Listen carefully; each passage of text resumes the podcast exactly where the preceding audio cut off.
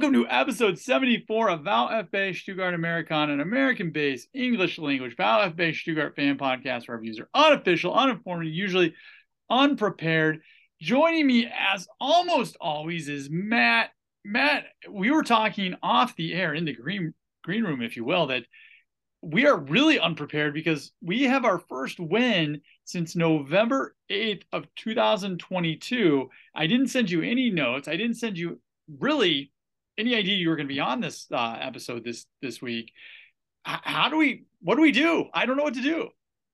I, between winning, which we haven't done in forever, and the even bigger lack of preparation than we normally have, I, I kind of don't know what to do with my hands. But it's all right. I it I checked the the cupboard to see about the uh, confetti, and it was expired since the last win, so I need to get some new confetti. Um, but I guess we'll just roll with it and see what happens.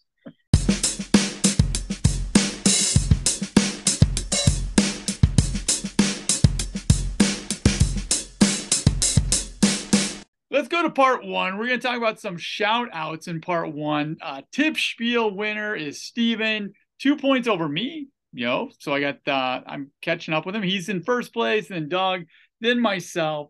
Uh, Steven's first, uh, third win of the season. In fantasy, it's Jens again. He has won seven times this year. He's 200 points in the lead. He has just taken that thing by storm. Um, any shout outs, Matt, that you've got uh, you want to throw out to anybody? I want to shout out Hannes uh, for both his performance on the podcast last week, some really great insight. Hmm. Um, and then also for pointing out something very interesting about the lineup to me on Twitter that I'm sure we'll get to when we get there. I do like that I gave you credit instead of him for it on Twitter. I realized that later. I'll take it. I know. Always cite your sources, kid. Take that from your history teacher right here, even if it's the wrong one. Uh, speaking of history teacher, my name is Travis. You can reach me at Hazelfish. That's Matt. You can reach him at Sail Racer. This is VfB Americana on the Twitter machine. You can reach us on our website, www.vfbstuttgartamericana.com. Um, Matt, this is your 35th episode.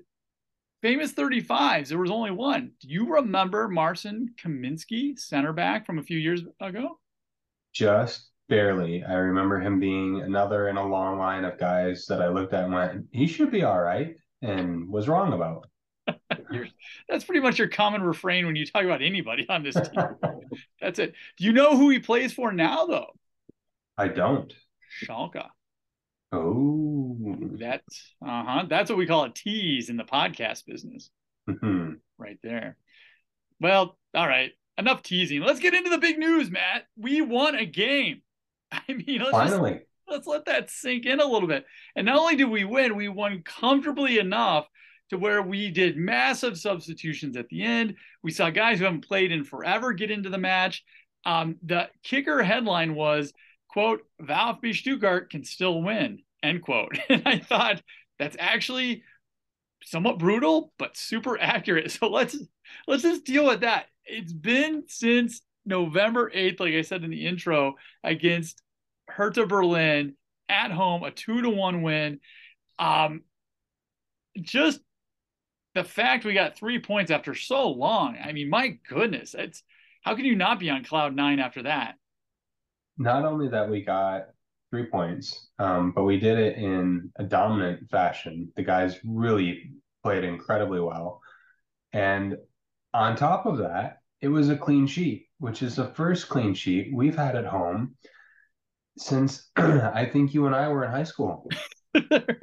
31 games, a Bundesliga record. So take that, everybody trying to catch us. We're going to be unstoppable. We've got Fabian Bredlow now in net. Never, never let up a goal as a starter for us. You're gonna be- unstoppable. You're going to be impossible to deal with from now on. 100 percent completely insufferable. Well, it's I funny. will, I will say real quick, just on Bredlow, and then I'll I'll let this go so we can talk about more germane things. Um, he only had to make a couple stops, which was great. The defense played really well in front of him, but he was never screamingly wildly out of position, which was a nice change of pace. you know what? Let's just jump right into that. I mean, one of the things that I was able to do before the match is have an interview with FC Overall, which is the American based Cologne podcast. And they have sworn now to never do a pregame podcast ever or just interview us at all because it didn't work out so well for them. But I was pretty concerned going in. The only thing I thought we had going for us was well, Cologne might have a bit of a carnival hangover, which they mm-hmm. may have. Was that I really thought the first 10 to 20 minutes of that game would let us know how the rest of the match was going to go because we knew they were going to come fired up out because I think under Bruno at least that's what you've seen a bit of an impetus there. And boy, howdy, I mean, did they? Let Let's talk about uh, you know Bruno his decision to go with Bredlow. Like you said, there's only really two big moments that Bredlow had, the five minute mark and the 29th minute mark, but they were pretty. I like what you said. They were pretty convincing uh, blocks. They were they weren't the most difficult blocks in the world, but he made them look not difficult, which is something we haven't seen in a while. Yeah, they were they were non-events, and it's something that uh, one of my hockey coaches growing up drilled into my head as a defender. He said, "You want people to forget that you're on the ice, because if you're doing a good job, you're making what you do boring, and people don't get excited about you, which is fine. And we want a boring goalie who's in the right place, who doesn't do anything stupid." um, and just makes the play that's there to make. And that's what Bredlow did. That's all he had to do, and that's what he did. Yeah, I don't think we should go over the top too much. He's only played two matches. I don't think he's been tested too much in either of those matches. Uh, but yeah, it was just finally getting a clean sheet. He looked in control back there. I mean, it's all you can say. Mm-hmm. And unfortunately for Flo Mueller, is there was an interesting scene at the end of the uh, game where both he and Timo Horn, who is now the backup for FC Cologne. He was our longtime starter, played, I think, something like 200, 300 games, something crazy like that. Um, they kind of embraced each other at the end of the game, and it was almost like a, yeah, me too type of moment uh, for him. But yeah, so he looked he looked solid back there. Let's look at the back line. So you had Sosa back there, Ito back there, Dino in for Dan Axel, and Anton once again on right back. Now this is going to get into a couple questions because from one of the articles I read, Dino was actually sitting the Freiburg match because he asked to go out because he was exhausted. And so Dan Axel came in to play for him. And if that was in fact the case, I almost feel like we owe, well, maybe Bruno an apology. If one of the players says, I can't go, well, that's Dan Axel's job. He was brought in by Sven to be a backup. I think Bruno sees him as a starter, but he just, it's not really working out. So if that's in fact what happened, then you know what? Hats off to Bruno for to listen to his player, I guess, and put him back in, you know, when he was healthy again. Yeah, and I I like that idea. Uh, you got to give guys, especially like I worry about Dino, I worry about Endo, mm-hmm. um, Ito, the guys that play all game, every game, all the time. They need breaks every now and then. And Zagadou's frustrating because he's got mounds of talent and he just like Muller, can't seem to get out of his own way, but he needs to be able to do that. So if that's if that's true, that Dino just said, "Hey, I'm I'm gassed. I need a break." Hey, good on you, Dino, for recognizing that you need that, admitting it to yourself and to your coach, and good on you, uh, Bruno, for listening to your players and responding appropriately. Now, Dan Axel, like, come on, buddy, we need a little more from you, but yeah, it would have been interesting to see if had they had won that Freiburg match and Dan Axel had not given up those two penalty kicks, had Bruno done the same thing that he did with Fabian Bredlow to Mueller. You know, if well, you know, we got a result. Sorry, Dino, you're exhausted. Well, you're gonna rest up a little bit more, but you know, it didn't happen there. We had Anton on a right back, and there's a number of questions later in the podcast asking about you know this experiment. And here's what I saw with Anton and right back during that that match is that we'll never question his heart or his hustle. He was all over the pitch. That guy was. I was surprised his rating was only a three five by kicker. I thought he played much better than that. He was just everywhere. And I think you mentioned it earlier that one of the things about this match is that Sugar dominated this match. It mm-hmm. it was a one sided affair that could have ended up like 5 1, 6 1. It was just, it was all VfB all the way. And the guys were everywhere. They were tackling, they were hustling, their body language was great. They were all over the pitch. And the guy that stuck out to me was Anton. He was just everywhere. Now he crosses about as well as I cross. he doesn't on the offensive end, but he is everywhere. And somebody said it on Twitter. I, I can understand why. If he may not be the best right back, but he's going to give you a lot of defensive stability. He's going to hustle. He's going to yell over the pitch. I still think it's an experiment that's not going to really, I don't want to say work, but it's not a long term thing for this club. Mm. But man, I thought he was kind of the heart and soul of that team on Saturday because he was everywhere and that team was everywhere. So you got a couple things you can talk about here, Matt. You got Dino coming back to play in center back. He was everywhere, sacrificing his body. And then you got the the thing that Stuttgart supporters can't shut up about is Anton at right back. Which one of those you want to tackle? Well, let let's do both. And just real quick on Dino, it was great to see him back. And when he had that weird fall that he oh. landed flat on his back from about 30 feet up in the air, um, I I felt my back crack in sympathy for what he did. That just looked painful. But he's he's steady and solid in the back, which is what you want out of a center back. Um, so that super super happy to have him back. Anton, one of the things I noticed is he looked a little more comfortable at right back, and he looked like he was getting into some of the slots that you want. A um, a hybrid. I, I feel kind of like we're playing with our our defensive backs, kind of a hybrid wing back position where Labbadia wants him getting up the field, wants him pushing.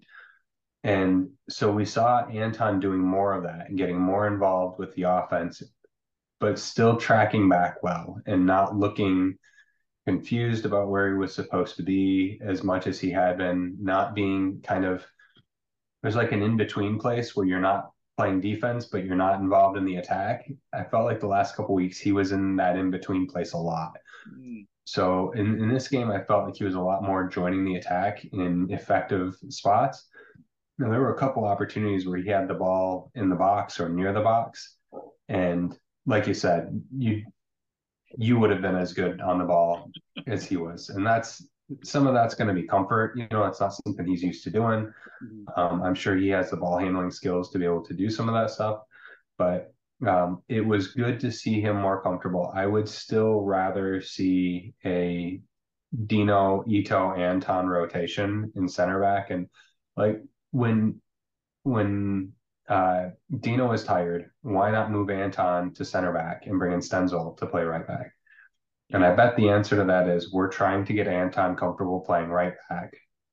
So we don't want to shift him and start breaking some of those habits. But you got to put the best lineup you got every week.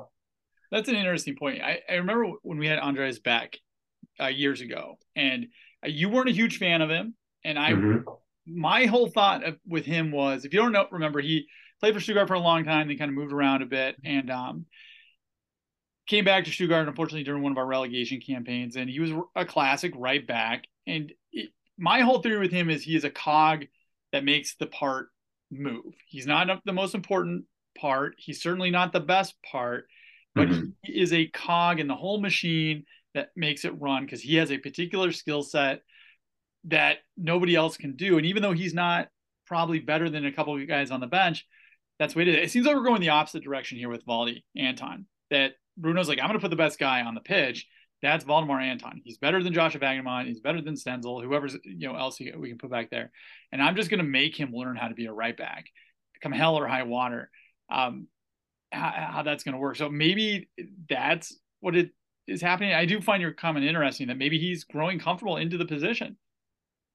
It could just take reps, right, and, and time, and maybe the the extra practice he's getting there, and the extra game experience he's getting there is starting to, to click in, and he's feeling it. You know, there, there's a lot of different your uh, your thought process, the flow chart in your brain about what I do when different things happen is going to be a lot different for a right back than it is for a center back. And so that's a big shift for him. Um, and it might just take some time. And we might be sitting here in three or four weeks saying, man, what a genius move to move Anton out to right back. I don't know. I'm, I'd rather I'm not feeling it yet, but maybe. I'd rather delete this podcast like most of our listeners than admit we were wrong ever at all. Yeah, Stand firm. I have to admit uh, that I'm going to give you the floor right now. So Luca Pfeiffer sat out of this match. They put Silas up front. So you got Führich, Silas, and Dias uh, up front. Uh, Matt, I'm going to give you the floor right now because I believe it was you, it was Hannes, maybe it was some hybrid of you two that said, you know what, this is the answer to some of our problems. We put Silas up front. He can do some damage up there. Uh, he certainly did. Like Anton, he was all over the place. He wanted a goal so bad. you could just see it. It didn't happen, but man, if he keeps playing like that, I think it's going to come pretty soon. Yeah, and even there was a couple opportunities where he had a an opportunity in the past that was better than a shot that he should have taken. But like like you mentioned, he just wants to get on the score sheet so bad and wants to. I think he wants to deliver for the fans. Mm-hmm. Honestly, I don't think it's um, purely selfish with him. Um, but that's just feelings ball on my part. So I, I posted to Twitter. Bredlow, I put the, the lineup out there if anybody wants to go see. Uh, Bredlow, thumbs up. Uh, Anton at right back, thumbs down. Mvumpa, uh, center forward with a shrug emoji. And I didn't really know what to think about it. And about 10 minutes into the game, um, Hannes replied to me and said, Hey, I really feel like this could be a good move because he can use his speed and athleticism to cause problems for the defense and not have any responsibilities around tracking back. And that makes a whole lot of sense when you think about, like we were talking about with Anton, you know, getting the right backs and the left back pushing up the field some.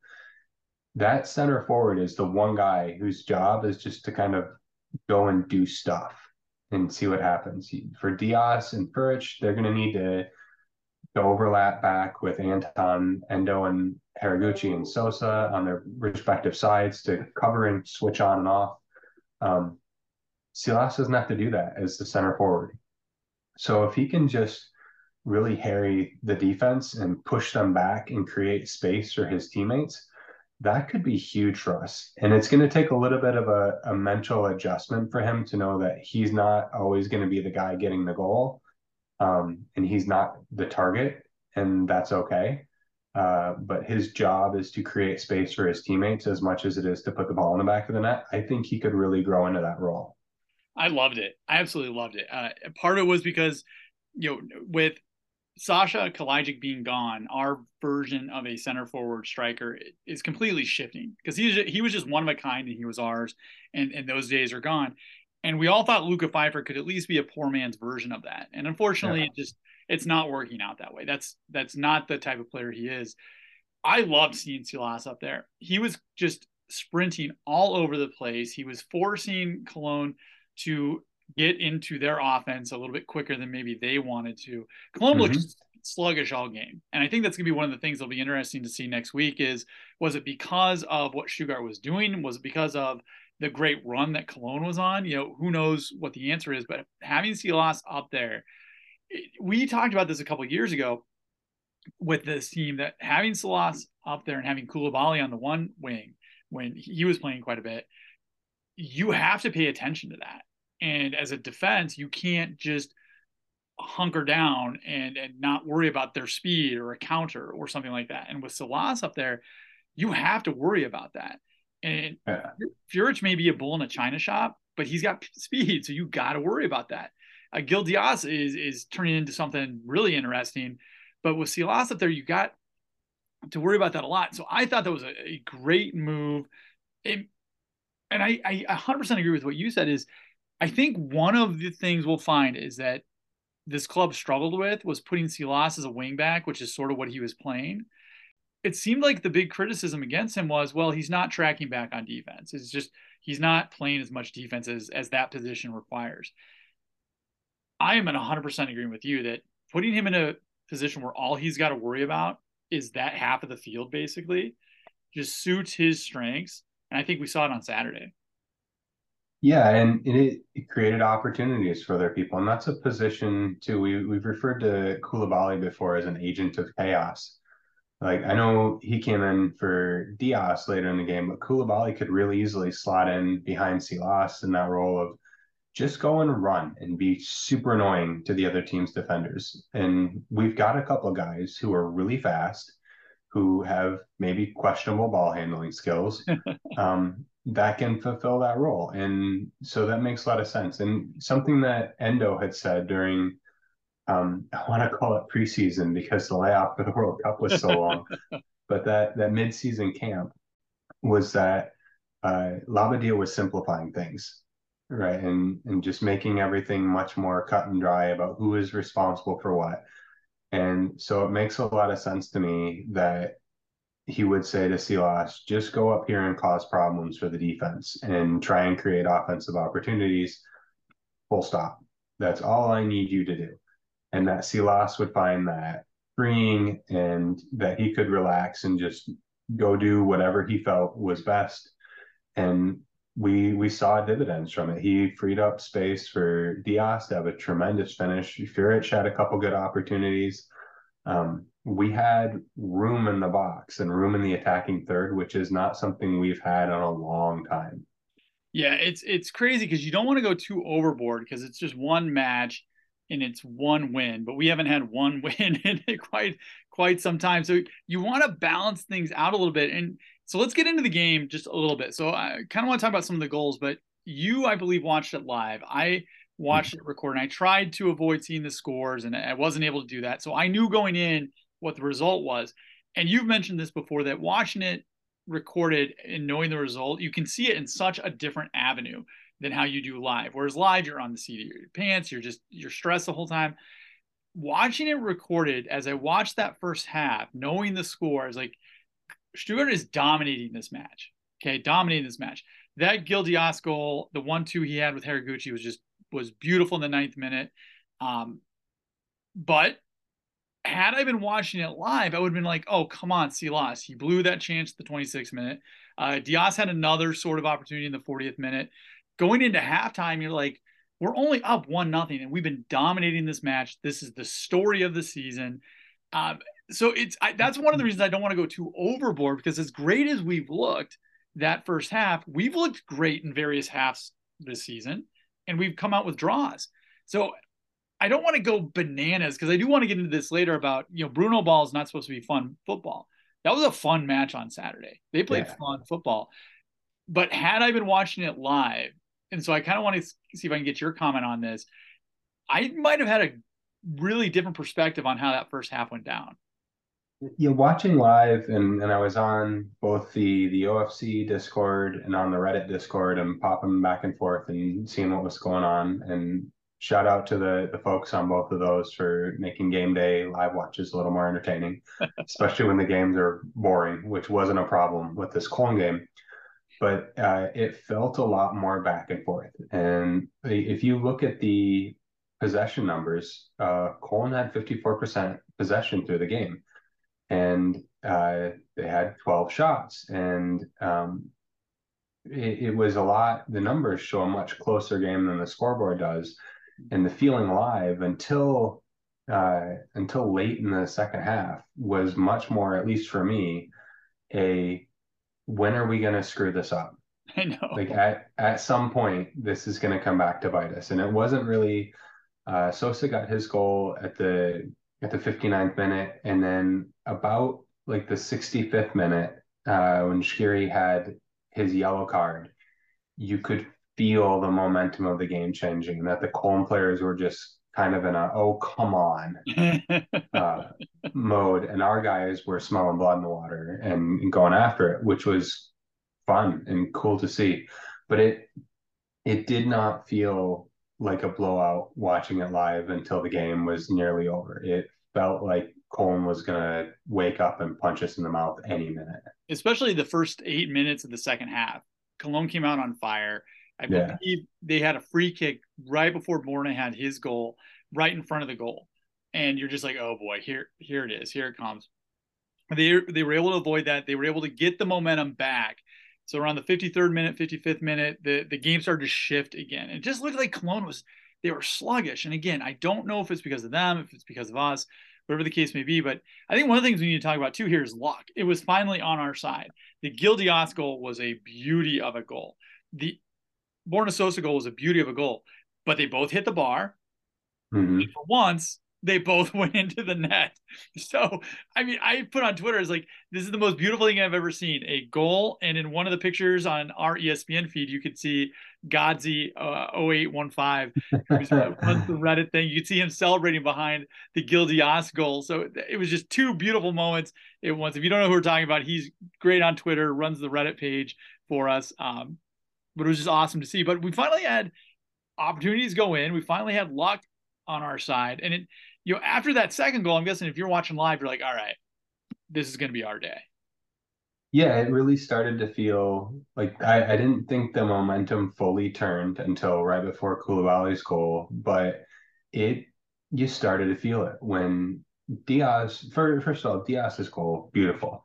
And Dias has a nice touch and a good finish, which isn't something we've had um, in quite a while. Uh, even um, even uh, Sasa was a little bit of a, a hammer up there. Sometimes Dias feels a little bit more finesse kind of guy, which is cool and it's fun. And I feel comfortable saying that now because we've seen him do it more than once.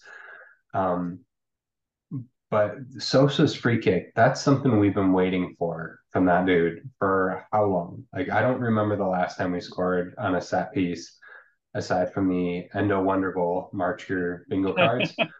um, it just, it was phenomenal. And yes, absolutely, we got some luck go our way. Uh, we had some no calls go our way finally. We had some calls go our way, uh, some 50 50 decisions go our way. And it was, it, it made all the difference in the world. Yeah. And the other thing that made a big difference was Coulibaly coming in. And the, he sealed the deal with a, a, goal, and it was a deflected goal, whatever. But it it, it, mm-hmm. it all counts in the scorebook here. Uh, it was his birthday. He scored after only a minute coming in. Uh, somebody put on Twitter that he's the official Cologne killer. He scored two goals against them when they came to the states. He scored this goal. I'm really interested in this substitution because Coulibaly was in the doghouse, right? He got called out during this training camp. He wasn't even on the bench for at least two matches as we started 2023. He was on the bench for the Pokal game or the Leipzig game uh, because they had no players. Everybody was red carded or hurt or whatever. Not only does he get into this game, but he performs, which is just awesome. I'm going to take this back to Bruno a little bit and Coulibaly. Is that I think many of us were willing to let Coulibaly walk, and I think ultimately many of us probably are. You know, at the end of the day, as much as we yeah. we do like him, hats off to him for working his way back into the rotation. Hats off to Bruno to letting the not holding grudges, I guess. I mean, it would have been very easy. I don't think Coulibaly fits into a Bruno system. He's 5'8, he's fast, he's unreliable with the ball. The, mm-hmm. the one match that he did go in earlier this season, you were wondering why is he even in there? His passes are going nowhere. He can't really cross it. I don't really know exactly what he does, but he came in for Gil Dias play that up front spot. And, you know, he was one of the guys that were just, you said, it, were hungry for more. They wanted more goals. So I just want to talk about Coulibaly for a second because he was kind of the odd man out for a bit. I don't know if this is going to change much for him, but it was neat to see him back in there on his birthday. I mean, you can't write a much better story than that. You almost wonder if this isn't and maybe I'm putting a little bit of a tinfoil hat on here, but if this isn't part of a long game plan that Bruno has, you know, with with Anton at right back, we're going to have growing pains. Maybe with Coulibaly, he felt like he needed to put him in the doghouse for a little while to get his attitude right, and maybe Coulibaly and Enzo Millot both had the best weeks of training they've had all year, mm-hmm. and so Bruno made sure they saw the field. Um, we don't know because we're we're not in the locker room, but it was exciting to see Coulibaly come on and have success. He seems like a nice guy who has a lot of fun playing. Yeah. And it's always more fun to watch players who are enjoying themselves uh, than grumpy jerks. What's up, um, Holger Badstuber? testify. so, and and on his birthday, like that's got to be a little extra special. Bag a goal on your birthday. yeah, it, it was interesting to see some of the the patterns that took place, and I'm curious if some of these patterns will be consistent as the year goes on. Coulibaly in for Gil Dias, so to speak. Vagnoman came in for Chris Führich, which that was kind of odd, but could have been just you know they were trying to put in some more defense as the game was you know winding down a little bit there. But you know, Chestnut McCaw, he wasn't on the bench. You know, Tomas Casaneras, he, he wasn't there. Lilian Egloff has been lost to the ether at this point. Uh, we talked about this a couple episodes ago that some guys respond well to being called out, and some guys do not respond well being called out. Pellegrino did not call guys out. That's probably the approach that I would take as as a manager or as a coach. You know, I think there's a lot you can say inside the locker room. Mm-hmm. Um, so the matchings, you know, how we all wanted to. I think I'm gonna end with this. It was just awesome to see the guys celebrate for once. It was awesome to see the curve go nuts. It was awesome to see just everybody happy for once in such a long time. The OFC was happy. We didn't get any snarky uh, votes for man of the match this time. Borna Sosa won it. So congratulations, Borna. 55% of the vote. Although I did find this interesting. We did have one person who voted for Bruno, said, hey, you know, let's give uh, kudos where kudos is due. And we did have one person say, shut up.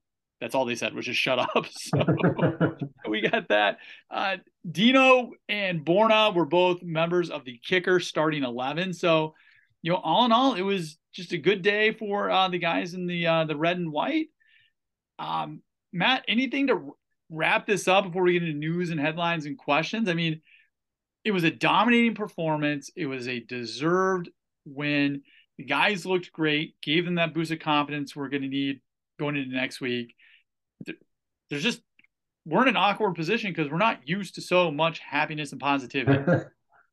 well, you had mentioned the curve, and that was something that I noticed all game long. Like we we comment regularly about how impressive the Stuttgart fans are and how much noise they make.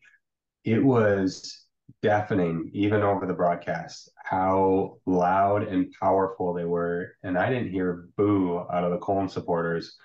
And we saw on the broadcast because the, the ESPN folks were taking some pains to make sure that we saw the goofy hats that the Cologne supporters were wearing, um, which was fun. I, tip of the hat to the director for for showing some of that stuff. But we didn't hear anything from the Cologne supporters because the Stuttgart fans were just so loud, yeah. which was awesome. And it was nice to to have a um, we're being loud because we're celebrating and not we're being loud because we're trying to push our team onto mm-hmm. doing something. Congratulations to uh, the guys from the American FC Cologne supporters. They were over there for that match, and mm-hmm. they got to see you know Stuttgart over there. The last two games that they've seen, most of them went to the USA game and most of them went to this game. So uh, I think, as you said on Twitter, whatever we can do to get Jake and 50 plus donor and all those guys to go to every Stuttgart match, we need to uh, crowdsource because they're apparently our good luck. Oh, every game from here on out, I think we need to make sure they're all in attendance. well, Matt, that pretty much wraps up the first half of this. You want to hit some news, headlines, and questions here? I want to hear that sweet new drum bumper you have. And then, yes, let's do the news and headlines. Oh, the tech, the tech.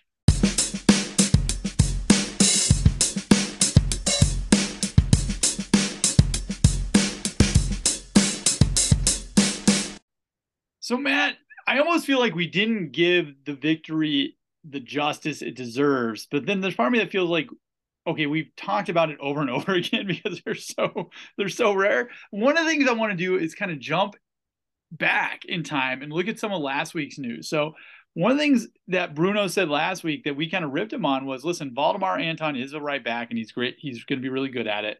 And one of the things we didn't rip him on was Bredlow as goalie. You know how good he had done in the you know uh, Freiburg game, and so we're gonna go with him there. Uh, Hana said, you know, I think Anton has been much improved at right back. How do you see him? Does he have a future there, or is it just Cologne didn't play, you know, very well? And Tim, you know, at your Ishumi fan, you know, said, you know, he's our only option right now outside of Vagnoman, and Anton's played well enough to hold on to that. So last week, and really the three four weeks prior to this, we were pretty critical of this decision we've already talked about this a bit. Do you just think it's a case of Anton's growing into the position, or is it a case that Cologne just had an off day? I didn't think it was a case of him growing into the position until this week. And Cologne certainly had a little bit of an off day. but there are things like Anton's positioning, right? That's pretty uh, opponent independent, and he's moving. He was moving in the lanes when he needed to. He was getting back when he needed to. He wasn't sitting in that no man's land area.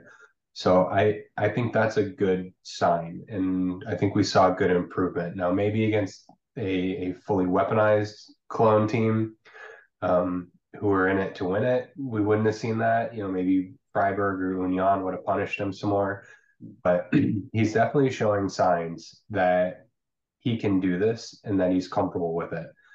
So uh, at this point, I'm I'm ready to put my thumbs down away and move into to shrug mode, and I'm in wait and see. You know, show me. Let's see how this works. I like that the official Matt approval system: thumbs down, shrug, thumbs up.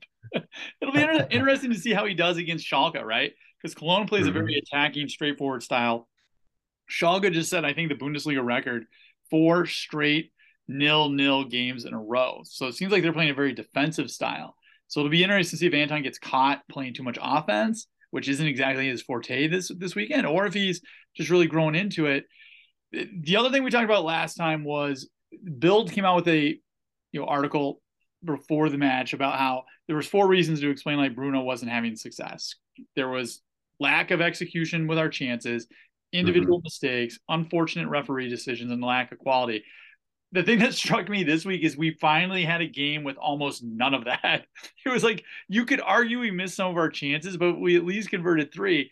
I'm trying to think back. When was the last time we had a match where you had almost none of those negatives? I don't remember one. Honestly, it's it's been so long, and even you look at the the xG, the much maligned stat, but something that you know we look to as just sort of a guidepost um, our XG was 159, and we got three out of that. Normally, if we get 159 XG, we maybe got a goal. Nah. That that's been our luck lately, right? So we've had things go off post and out instead of off post and in. We've had things go slightly over the bar instead of slightly under the bar, or shots go straight into to goalies or off a defender and out of bounds versus off the defender and in the net. So a lot of luck. Um, I thought the ref did a pretty solid job against two teams that were pretty spicy mm. by the end. Um, but we we didn't see uh, a ref show. We weren't getting the um, Felix Brych. Uh, let me see how I can screw Stuttgart today. Um, kind of mentality. I yeah, we the all the stuff that was going against Bruno was the same stuff that was going against Matarazzo. Mm-hmm. And what we saw on Saturday was just that a couple of those things went the other direction, and that made all the difference in the world. It was nuts, though, how chippy this game got. Like it, mm-hmm. and these are two clubs that don't have a history of dislike, to my knowledge, and they're basically they're basically two of the same exact clubs. They both have upper management chaos. They're both traditional clubs. They both have a lot of pressure in the cities in which they're at. They both underperform all the time. And it's just mm-hmm. interesting that I don't know if it's because Cologne has become our elixir to whatever is ailing us, or if it was the game was getting out of hand and Cologne just wanted to walk off. I remember when they put up that there was three added minutes that Cologne put out on their Twitter page, three added minutes. Why? it was they just wanted the game over. Uh, after the Fair match, uh, yeah, Bruno and Bruno and Baumgart hug, and then I saw Baumgart and Wohlgemuth, our sporting director, get into it. And I'm really curious. I wish I knew what they got into it about, but Baumgart was pointing his finger at him. I'm not sure if it was about a, a play that had happened earlier or whatnot, but yeah, it was really kind of interesting how this game got so chippy between two clubs that you would consider, yeah, would be friends, I guess. I don't know. Maybe Wohlgemuth insulted Baumgart's hat. That is untouchable. You do not I, do. You, you don't, and and he he wears it well, and I wouldn't insult it. But I guess if you really want to go after the guy, you go after a signature item, right? His brand is in trouble now. Watch out. Angel's gonna yank your sponsorship, sucker. There's also another guy with a brand, and that is Bruno. So last week we were asking the question, how confident are you in Bruno? And Bruno's popularity was not uh, very high, let's say. We weren't too confident in him. I, one win can do amazing things, can't it? hmm What is your confidence level in Bruno at this point? Winning fixes lots and lots of problems. And I have gone from being skeptical sliding negative to skeptical sliding positive because we're seeing things like uh, like the change at goalie. He wasn't sticking with Mueller just to stick with Mueller because that was who was there. Um, Anton's growing into the right back position, so maybe, just maybe, the guy whose profession is to coach these people Whoa. knows more about this stuff than we do. Whoa. Slow down. I, mean, I I know it's I'm, I'm getting out there a little bit, but um, Ooh, I'm gonna You know- that out. maybe like one of the things we criticized Matarazzo for was making the same changes all the time and being slow to adjust. And once he adjusted, they were great adjustments, but it was like he second guessed himself a little too late Mm. before he made the change. And I feel like this game, at least we saw some adjustments and some changes from Labbadia that were necessary for the team to have some success. So if he's willing to do that, and if we see consistency with him making changes when we need them and continuing to adjust, um, that that's a really positive sign. And and also like sticking to his guns a little bit though when he knows he's right, like with Anton at right back. Um, I'm giving him a pass on that one for the time being. Maybe Anton will turn back into a pumpkin, and I'll be screaming about it next week. But uh, right now, that looks like a, a move that just needed some time, and it's paying off. How do you think Bruno would look in a Baumgart style hat, by the way? I don't think he could pull it off. You don't think he just has that? I've been waiting all episode to talk about Bruno's comb over. I just I can't stop anymore. I was trying to find a segue. There are multiple pictures on Twitter of Bruno celebrating and his hair going in directions that hair doesn't go when it's just naturally where it's supposed to be. And far be it from me to criticize anybody's looks. There's a reason this isn't on YouTube. It's just audio, which is bad enough. But I was very impressed with the uh the beautiful Bruno. Um, you know, time time is a difficult mistress. He catches up with us all, I guess. Well, he does. I you had mentioned this the other day, so I went back earlier today and, and found some pictures. And first, I found a picture uh, that I sent to in the general Slack where Labbadia looks like he's Owen Wilson's father, which is amazing. Um, I also noticed there's kind of an evolution about where the part on his hair starts in the front.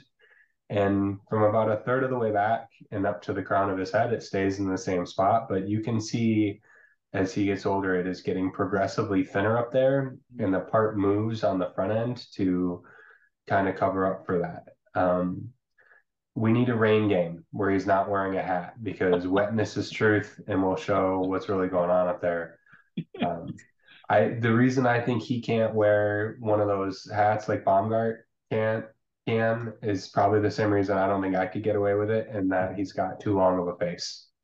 Baumgart's kind of a square, squat guy. That hat just looks right on him. Um, I don't think Labbadia or I could pull it off. I'm going to disagree. I think he's got that Liam Neeson look to him, and I bet he could just wear it like Qui Gon Jinn or whatever in Star Wars, and which I'm probably mixing up many movies right now by saying that a Star Wars character would wear a hat like that. Yeah, he might. You might be thinking of Samuel Jackson, who is also in that Star Wars movie and wears one of those hats all the time. But he he might have that mean mug look where he could put any hat on his head that he wanted to and just make that face and be like, "This looks good," and screw you if you disagree. Wait till we do our next movie review: Star Wars Seven: Pulp Fiction with John Travolta with Matt and Travis. My favorite part was when the Muppets showed up. Didn't we say that a couple episodes ago? We were going to start to do movie watches with each other. Sure, why not? It'll be a good time. you know what? The other amazing news that broke this week, just today, actually, I think, is that as we record this, it is Sunday, is that they released the Pokal final uh, finale. I'm messing up a lot of words there. They released the Pokal schedule for the quarterfinals, and Stuttgart, after beating Paderborn in dramatic fashion, made it there. And everything is coming up Stuttgart right now because we ended up drawing the only non Bundesliga club, Nuremberg.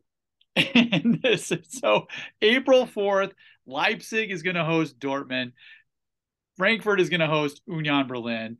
Bayern is going to host Freiburg. We are going to travel to Nuremberg. I mean, the Bruno magic of being nine and three or 10 and three in Pokal matches, there's something to it. I don't know who he knows, but there's something to it.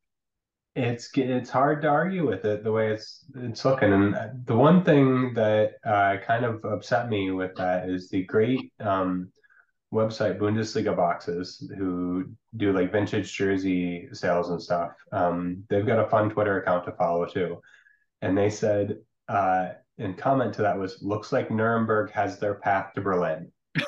I was like, oh, come on, guys. Come on. I am guessing on the Nuremberg American podcast, they are licking their lips that they got us. So we shouldn't get too confident. I'm I'm sure, and I haven't. Uh, I, am staying unprepared. I have not looked at the Zweite Liga table to know where Nuremberg is at. Um, but uh, of all the draws we could have gotten, I this was the most favorable. I think.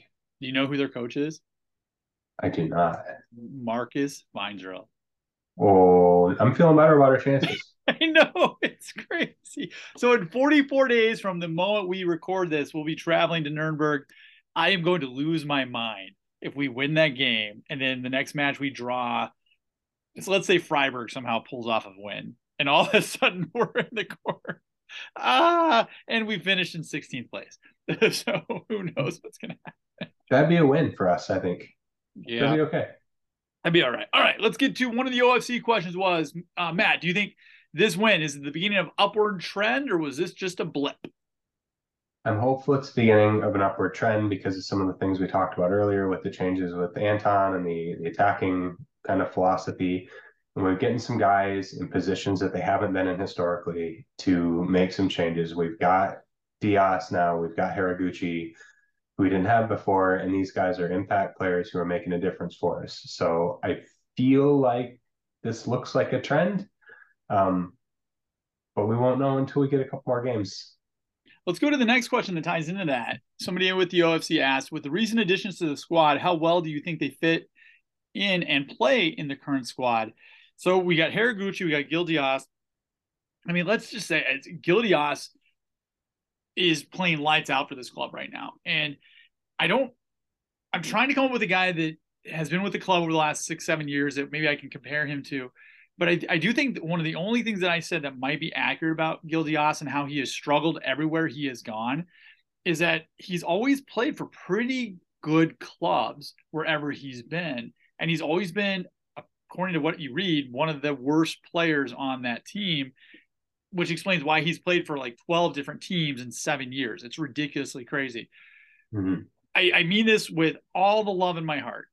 Stuttgart is not Benfica or one of the top clubs in Italy or something like that. So no, we're 14th place in the Bundesliga and just barely avoided relegation last year. We're we're we're not great.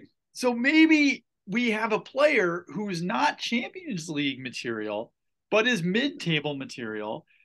And look at I mean, he's been one of the best players on the pitch in the games that he's been playing. He plays with a, a level of confidence that a lot of our younger guys just don't have.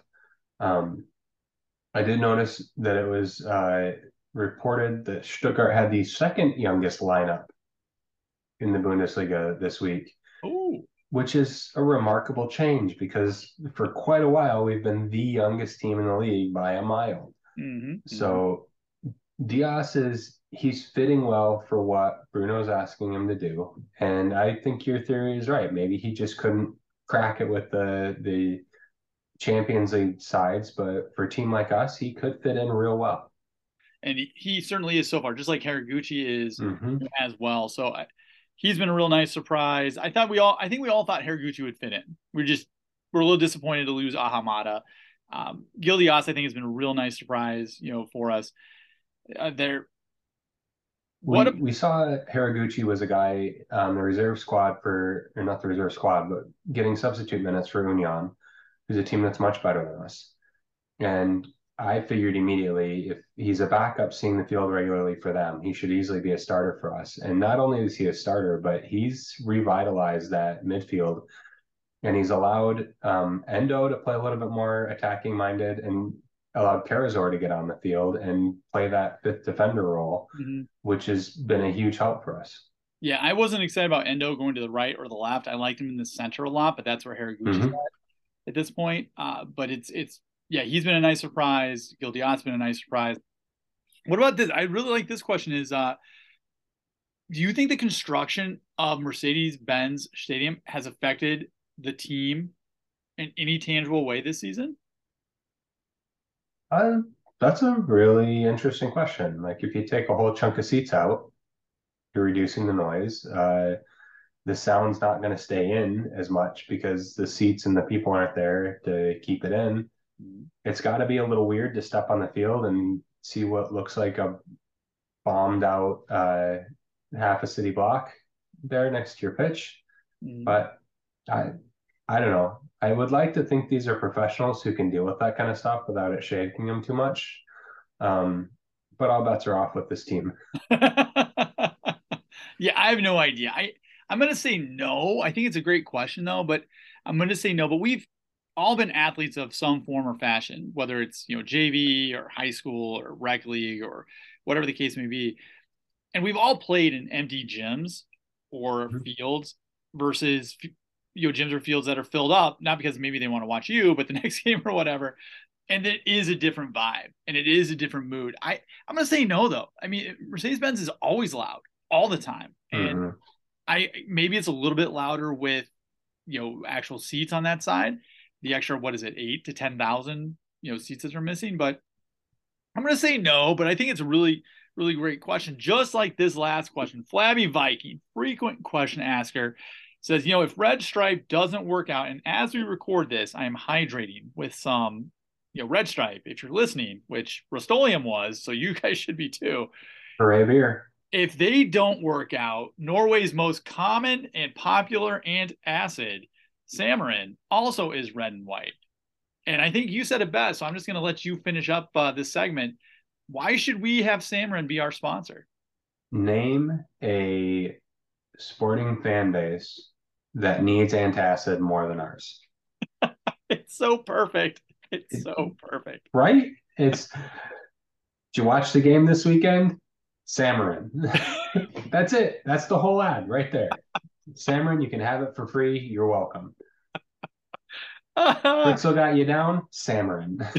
so we've got three options. We've got an antacid, we've got a Jamaican beer with a red stripe, and we've got Rust-Oleum. So really, guys, get your stuff in order. Matt and I will be looking over your bids here pretty soon. I, I think we need a marketing department, one. And two, these three companies need to figure out the opportunity that they're missing and jump on this train. It's yeah, we have almost 740 followers now, and two of them, not one, two of them are the fake equipment manager account for two college football teams. That's amazing. Hawaii and Arizona. So those are both Power Five programs. I mean, that's not nothing. we got that going for us. All right, Matt. the other thing we got going for us is this podcast is thankfully almost over. You want to hop into predictions soon? Let's do it.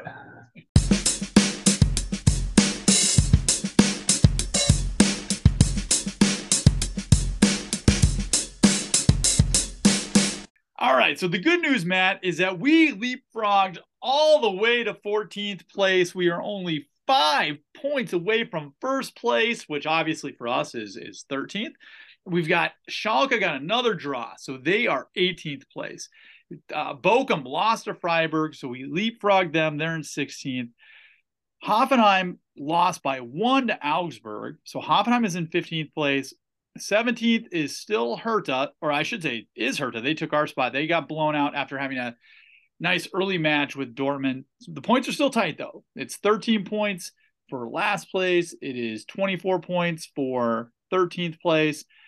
Before we talk about predictions of the match that's coming up against uh, Schalke on the road, let's talk about our old friend Pellegrino. Uh, he's had two matches in charge, two losses in a row.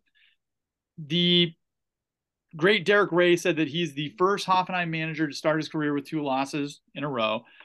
I am not going to blame him for the first one at all. It was against, I think, Bayer Leverkusen. He was hired like on a Tuesday, and you know they played on a Saturday or whatever. And the Augsburg one's a little tough, but Augsburg is a team that knows what they're doing. Uh, I'm curious what your take is on Rino going to Hoffenheim. I think it makes perfect sense. That's where he started as an assistant coach in the Bundesliga. Where I think this could burn down in flames, though, is the same reason why a lot of people said that Pellegrino isn't cut out to be the national team manager for the United States, which got a lot of run because he's an American who was coaching. Is that I really think Pellegrino is a builder of a program from the bottom to the top, and he needs to be there from the start to the finish. Build trust, build uh, communication, and I don't think he's a just insert in and have results kind of guy. I love Pellegrino Matarazzo. I still wish he was our manager. I, I, absolutely do. But because this team is built for him and he's built for this team, I don't know anything about Hoffenheim. So I'll preface it, you know, with that. I don't think he's the emergency. We're going to stabilize this, mm-hmm. this, or this. I think he's the you're going to be our coach for five years. We're going to start here at X. We're going to end here with Y.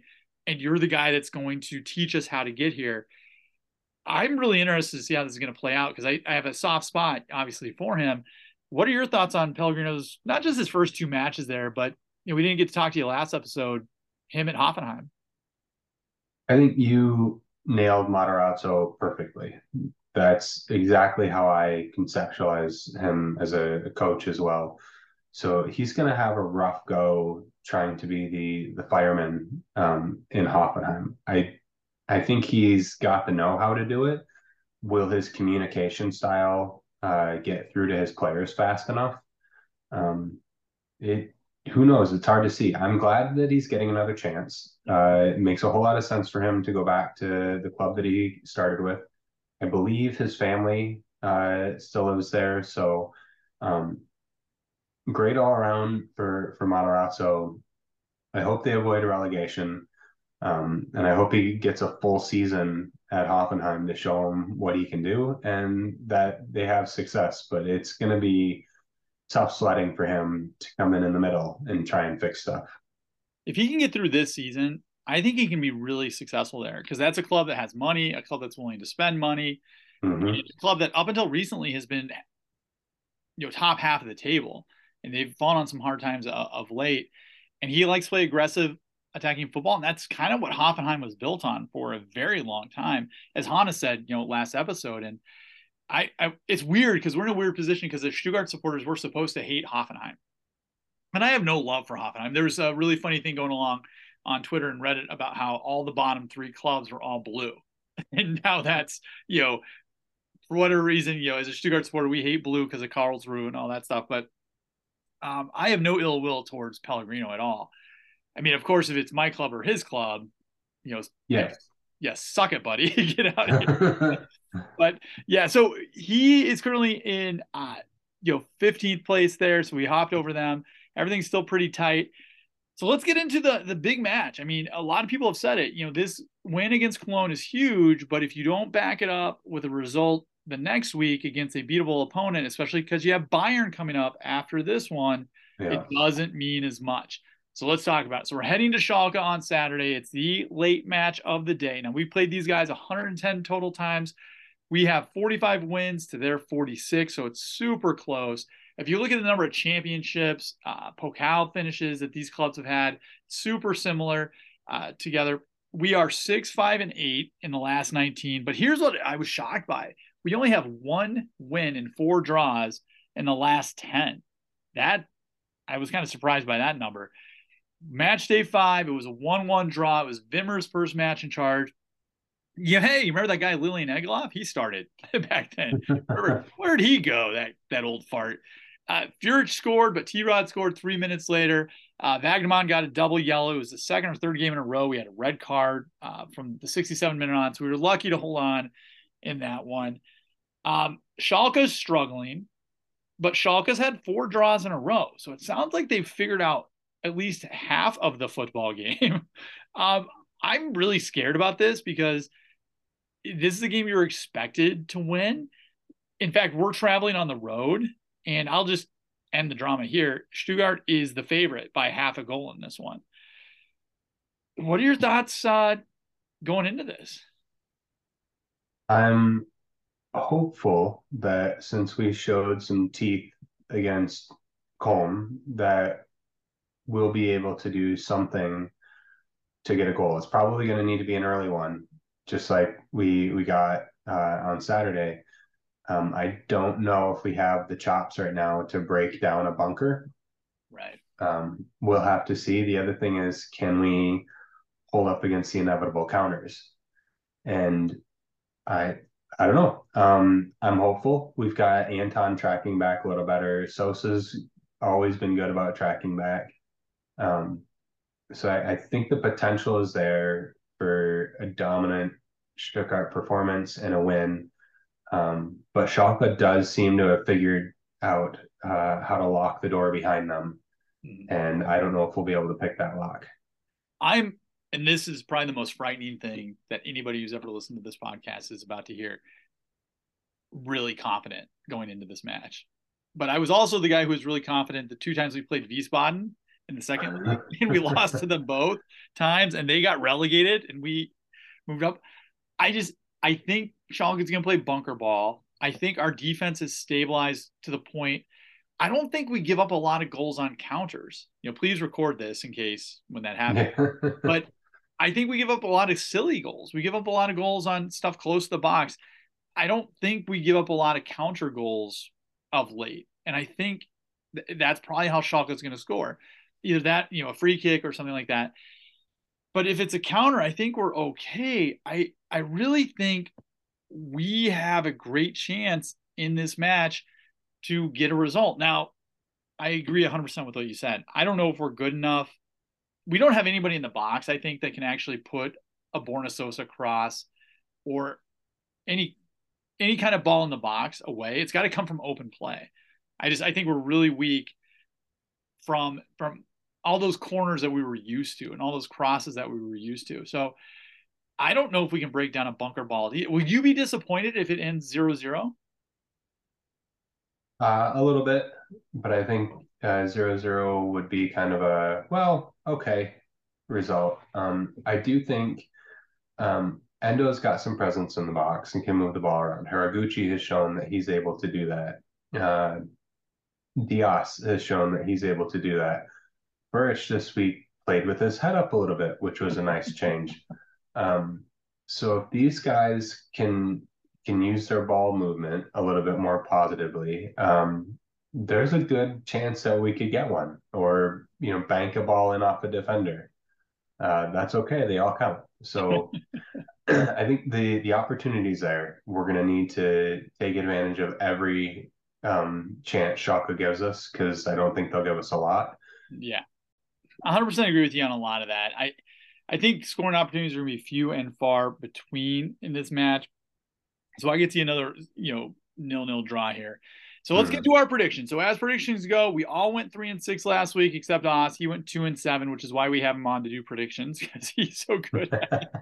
uh, overall table standings this year, Matt, you get three points for winning the week, one point for coming in second. You are by far first place. 36 points. Jeff's got 26. I got 25, as does Austin, which makes me uh, sad. You've got 82 uh-huh. total wins. I've got uh, 73. Jeff's got 73. You've got 72. So you're the one who you you've been rocking this uh, so far. You have correctly predicted Stuttgart 11 of the 21 times. All right, it's Stuttgart on the road. It's Stuttgart minus half a goal. How do you see this one ending up? What's the score going to be? Stuttgart 1 0. I think we get one sloppy one uh, where Schalke has a defensive breakdown and they don't do enough to threaten our defense. And Bredlow stands where he's supposed to stand and mm-hmm. makes the simple saves he's supposed to make, and we get out of there with a win. I it, I think it's either gonna be 0-0 or 2-0. I'll go 2-0 just to be at the, the level of positivity. I think we're gonna have this weird thing where we break that ridiculous, you know, unclean sheet streak two weeks in a row. And then we go to Bayern and it's 32 to one, you know, type of score. But yeah, yeah, I'm just, I'm, I'm very optimistic going into this. Match. I think I would be anyway had we not had a result against Cologne, just because we would need a result so bad in, in this one. So we'll see how that goes. It, as we wrap this up, the other big matches we've got, we've got Hoffenheim versus Dortmund. Dortmund is tied for first, by the way. You've got Hertha versus Augsburg. You've got Bremen hosting Bochum. And oh, by the way, Bayern Munich is also playing Union Berlin for the uh, first place in the league. Yawn, who cares? So all those matches, obviously it's not the Bayern one.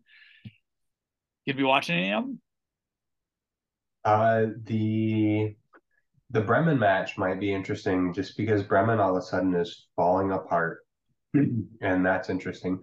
I might watch. Uh, I am a noted non-supporter of Union Berlin, but anybody who has an opportunity to unseat Bayern uh, atop the table, I'm here for it. So I might sneak in a little bit of that match just to see if uh, Berlin can put the Bavarians in their place. It's crazy that you and I, Rob, Austin, and Matt, uh, your name's Matt, so probably not you. we uh, we probably watch more bottom nine teams than we do top nine totally. teams. So this, I agree with you. I I know I'm supposed to not like Union Berlin, but how can you not love this story of them having an opportunity here? I think they got beat up pretty good the first time these guys played, so it'll be interesting to see what what happens here. I fully expect Dortmund now that they have a chance to take the lead to lose to Hoffenheim because that's just what Dortmund does nowadays. Um, but yeah, it, it'll be an interesting weekend of Bundesliga. It'll be a great Saturday evening matchup for us against Schalke on the road here. Uh, any last comments or words of wisdom you want to throw out there as we wrap this one up as we celebrate a rare Stuttgart victory? I'm just keeping my fingers crossed for a boring goalkeeping outing. And I think if we get one of those, we've got a good chance of victory. Yeah, Bredlow, it's all up to you, buddy. So let's see what happens. All right, everybody. Thanks so much for listening to this episode. Apologies for being even more unprepared than usual. We just Matt and I weren't prepared to celebrate. This is We're, you just imagine how much fun we are at parties now. it it happens so infrequently lately that we didn't know what to do about it. Hopefully, we're even worse next week, huh? What do you say? Keeping my fingers crossed. I'll I'll get some fresh confetti in before that game, so I'm a little more ready to go. All right, folks, get your confetti, get your antacid, and we'll talk to you next week.